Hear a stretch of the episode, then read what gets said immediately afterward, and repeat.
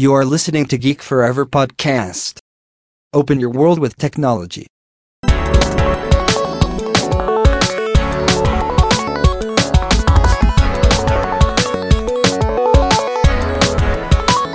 This is Geek Story.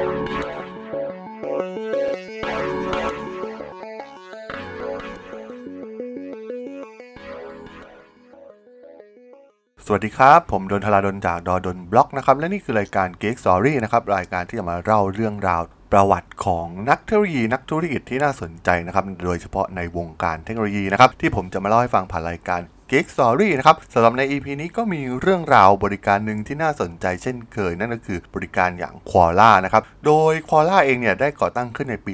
2009 โดยอดัมเดียงจิโร่ซึ่งเป็นอดีต CTO ของ Facebook รวมถึงอดีตเพื่อนร่วมงานของเขานะครับที่ Facebook อย่างชาลีชีเวอร์แม้ Quora เนี่ยจะเปิดตัวในปี 2009 แต่เว็บไซต์ได้เผยแพร่สู่สาธารณะในเดือนมิถุนายนปี 2010 Quora เนี่ยต้องบอกว่าเป็นแพลตฟอร์มตอบคำถามที่ให้ความสะดวกแก่ผู้ใช้ในการถามคำถาม และแสวงหาคำตอบจากคนที่รู้จริงนะครับ ยิ่งไปกว่านั้นนะครับ แพลตฟอร์มตอบคำถามเนี่ยช่วยให้ผู้ใช้สามารถตั้งคำถามสาธารณะ หรือว่าผ่านทางตัวตนแบบนิรนามนะครับ ซึ่งผู้ใช้ยังสามารถทำงานร่วมกันใน Quora โดยแก้ไขคำถาม แนะนำการแก้ไขคำตอบบนแพลตฟอร์ม ที่โพสต์โดยผู้ใช้รายอื่นนั่นเองนะครับ โดยอดัมดีแองเจโลเนี่ยผู้ก่อตั้ง Quora และ CEO ของ Facebook อย่างมาร์คซักเบิร์กเนี่ยเป็นเพื่อนในโรงเรียนเดียวกันนะครับทั้งคู่เคยเรียนด้วยกันที่ Phillips Exeter Academy ในนิวแฮมเชียร์ต่อมาเนี่ยเขาก็ได้รับปริญญาตรีสาขาวิทยาศาสตร์คอมพิวเตอร์จากสถาบันเทคโนโลยีแคลิฟอร์เนีย ซึ่งทั้งคู่ก็ได้ร่วมมือกันก่อสร้างบริการอย่าง Facebook ขึ้นมานะครับ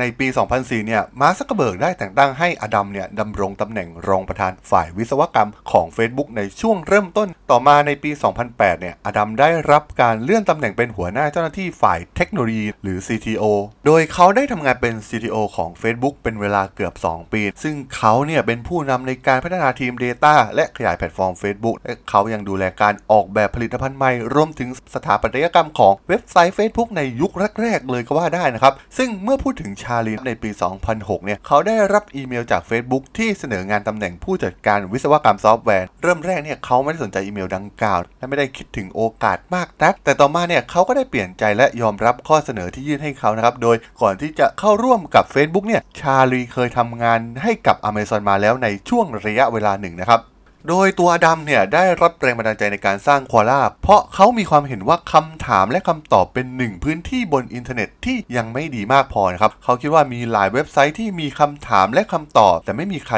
คิดริเริ่มที่จะมาพร้อมกับสิ่งที่ดีที่สุดให้กับเหล่าผู้ที่ต้องการหาคำตอบที่แท้จริง ดังนั้นมันเป็นความคิดของเขาที่แบ่งปันกับชาลีนะครับในขณะที่ทำงานที่ Facebook และเชื่อมโยงความคิดในภายหลังทันที ทั้งอดัมและชาลีเนี่ยยังคงทำงานที่ Facebook และพวกเขาแลกเปลี่ยนความคิดและแผนการจัดตั้งบริษัทที่จะทำให้ผู้คนเนี่ยแบ่งปันความคิด ความรู้และความคิดเห็นของพวกเขาได้ง่ายขึ้นนะครับ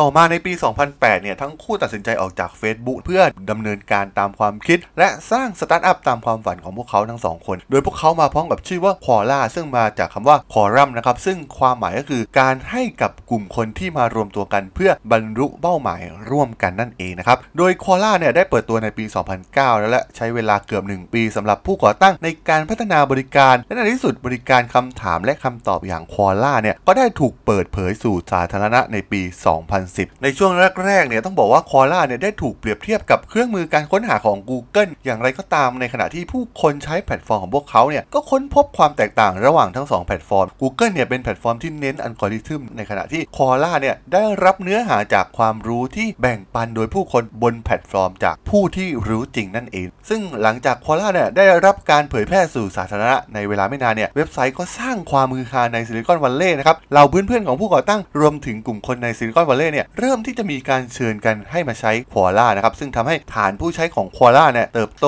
ขึ้นเนื่องจากเนื้อหาบนแพลตฟอร์มเนี่ยดูเหมือนว่ามีคุณค่าและเป็นประโยชน์ต่อผู้ใช้มากๆ และความนิยมของแพลตฟอร์ม Quora ได้เติบโตขึ้นอย่างรวดเร็ว ซึ่งในช่วงเวลาสั้นๆ ของการก่อตั้ง และมีผู้ใช้งานที่ลงทะเบียนถึง 5 0 0แสนราย ภายในเดือนมกราคมปี 2011 ในปีต่อมาเนี่ยชาลีก็ก้าวออกจากบริษัทอย่างไรก็ตามเขาก็ตัดสินใจที่จะดำรงตำแหน่งต่อในฐานะที่ปรึกษานะครับหนึ่งในสิ่งที่น่าสนใจก็คืออดัมเนี่ยมีความมั่นใจมากเกี่ยวกับความคิดของเขาว่าเขาลงทุนเงินของตัวเองในบริษัท ซึ่งในช่วงระดมทุนรอบซีรีส์ B เนี่ยหลังจากการลงทุนของเขาก็ได้เข้ามาควบคุมเสียงส่วนใหญ่ในกรรมการบริษัท เพื่อให้แน่ใจว่าสิ่งต่างๆ จะทำงานตามแนวทางของเขาต่อไป หลังจากประสบความสำเร็จกับ Quora นะครับ Quora ได้เปิดตัวแพลตฟอร์มบล็อกในปี 2013 เพื่อให้ผู้ใช้โพสต์เนื้อหาที่ไม่ใช่การถามตอบนะครับเช่น รูปภาพและอื่นๆ จากโปรไฟล์ของพวกเขา ในเดือนเมษายนปี 2014ควาล่าสามารถระดมทุนได้ถึง 80 ล้านดอลลาร์นะครับจาก Tiger Global Management นอกจากนี้ยังได้เข้าซื้อ Palio นะครับเว็บไซต์ถามตอบออนไลน์ที่สร้างโดย w e l g o n i m นะครับในเดือนมีนาคมปี 2016 ซึ่งเมื่อเวลาผ่านไปเนี่ยควาล่าเองก็ยังคงเติบโตอย่างต่อเนื่องนะครับโดยในแต่ละปีที่ผ่านมาเนี่ยควาล่าได้รับเงินทุนจากอีกหลายแหล่งนะครับเพื่อขยายการดำเนินงานและเร่งการเติบโตควาล่าได้รับเงินทุน 85 ล้านดอลลาร์ในซีรีส์ดีทำให้มูลค่าบริษัทพุ่งสูงขึ้นถึง 1.8 พันล้านดอลลาร์นะครับด้วยเงินทุนที่ได้รับจาก Collaborative Fund และ Y Combinator จากการระดมทุนใน Series D จาก 85 ล้านดอลลาร์ทำให้ Quora เนี่ยอยู่ในอันดับต้นๆของยูนิคอร์นสตาร์ทอัพนะครับด้วยการประเมินมูลค่าของบริษัทสูงถึง 1.8 พันล้านดอลลาร์ ซึ่งการเติบโตอย่างต่อเนื่องของ Quora นี่เองนะครับทำให้พวกเขาสามารถเสนอขายหุ้น IPO ได้ในอนาคต อย่างไรก็ตามนะครับ Quora เนี่ยก็จำเป็นต้องสร้างรายได้ให้เพียงพอเพื่อรักษาการดำเนินงานและรักษาอัตราการเติบโต แม้ Quora เองเนี่ยจะเพียงจะเป็นเพียง portal คำถามและคำตอบที่เนื้อหาเนี่ยได้รับการดูแลโดยผู้ใช้บนแพลตฟอร์มนะครับแล้วก็เนื้อหาเนี่ยได้รับการจัดการโดยบริษัท แต่จุดเด่นของ Quora เนี่ยจะมุ่งเน้นไปที่การพัฒนาฐานความรู้คุณภาพสูง ที่ยังคงมีประโยชน์อย่างมากในระยะยาวนั่นเอง ซึ่งเพื่อให้แน่ใจว่าเนื้อหาใน Quora เนี่ยยังมีประโยชน์ บริษัทได้เพิ่มคุณสมบัติใหม่ๆ เช่นคำถามที่ถูกการอ้างอิงแบบวิกิ Data นะครับคุณสมบัติเช่นวิกิ Data เนี่ยได้ถูกนำเสนอบนแพลตฟอร์ม เพื่อเพิ่มการมีส่วนร่วมของผู้ใช้และเพิ่มอัตราการเข้าชมเว็บไซต์ให้มากขึ้น นอกจากนี้เนี่ย Quora เองเนี่ยก็ไม่ได้ขอให้ผู้ใช้ลงทะเบียนกับแพลตฟอร์มของตน ซึ่งจะทำให้การใช้งานเว็บไซต์เนี่ยมันง่ายดายมากยิ่งขึ้นนั่นเอง อย่างไรก็ตามนะครับ รูปแบบรายได้ที่ Quora คิดนั้นพื้นฐานคือการสร้างรายได้จากโฆษณาที่วางบนแพลตฟอร์ม ที่เกี่ยวข้องกับผู้ใช้ Quora เองเนี่ยสามารถรวมโฆษณาไว้ในรูปแบบที่สามารถสร้างรายได้ที่ดีขึ้น เมื่อเปรียบเทียบกับโฆษณาอื่นๆ เนื่องจากให้โฆษณาที่เกี่ยวข้องที่สำคัญจากผู้โฆษณา โฆษณาจะถูกรวมอยู่ใน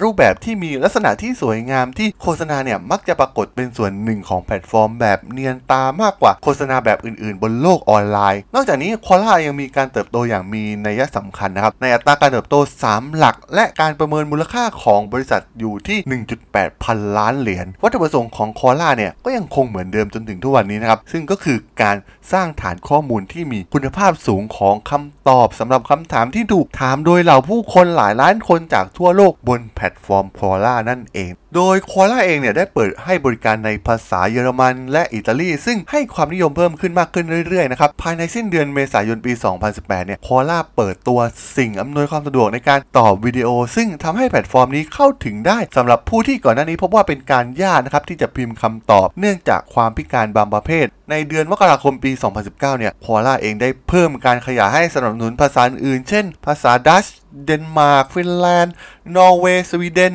เบงกาลี และทมิฬนะครับ สิ่งนี้เนี่ยทำให้แพลตฟอร์มเนี่ยสามารถเข้าถึงได้ในส่วนต่างๆ ของโลก จึงก่อให้เกิดความนิยมที่เพิ่มมากขึ้นเรื่อยๆนะครับ ต้องบอกว่าวิวัฒนาการของ Quora แสดงให้เห็นว่าความคิดที่อยากรู้อยากเห็นสามารถกลายเป็นสิ่งประดิษฐ์และเปลี่ยนแปลงชีวิตของผู้คนได้อย่างไร วันนี้เนี่ยต้องบอกว่า Quora เองเนี่ยเป็นหนึ่งในเว็บไซต์ที่น่าสนใจ และมีประโยชน์มากที่สุดบนอินเทอร์เน็ตนะครับซึ่งไม่เพียงแต่สร้างรายได้เท่านั้น แต่ยังเป็นการเพิ่มคุณค่าที่สำคัญให้กับชีวิตประจำวันของมนุษย์เราได้อีกด้วยนั่นเองนะครับผมสำหรับใน EP นี้เนี่ยผมก็ต้องขอจบไว้เพียงเท่านี้ก่อนนะครับสำหรับเพื่อนๆที่สนใจเรื่องราวประวัตินักธุรกิจนักเทคโนโลยีนะครับรวมถึงเรื่องราวทางธุรกิจที่น่าสนใจที่ผมจะมาเล่าให้ฟังผ่านรายการ Geek Story เนี่ยก็สามารถติดตามกันได้นะครับ ทางช่อง Geek Forever Podcast ตอนนี้ก็อยู่ในแพลตฟอร์มหลักๆทั้ง Podbean Apple Podcast Google Podcast Spotify YouTube แล้วก็จะมีการอัปโหลดลงแพลตฟอร์ม Blockdit ในทุกๆ ตอนอยู่แล้วด้วยนะครับ ถ้ายังไงก็ฝากกด Follow ฝากกด Subscribe กันด้วยนะครับ แล้วก็ยังมีช่องทางใหม่นะครับ ที่จะติดต่อทางดอดนบล็อกและ Geek Follower แบบง่ายๆ ก็คือในส่วนของ Line แอดนั่นเองนะครับ สามารถแอดกันได้นะครับ ที่แอดทลาดน T H A R A D H O L นะครับ ถ้ายังไงก็สามารถแอดเข้ามาคุยกันได้นะครับ สำหรับใน EP นี้เนี่ยผมก็ต้องขอจบไว้เพียงเท่านี้ก่อนนะครับ เจอกันใหม่ใน EP หน้านะครับผม สวัสดีครับ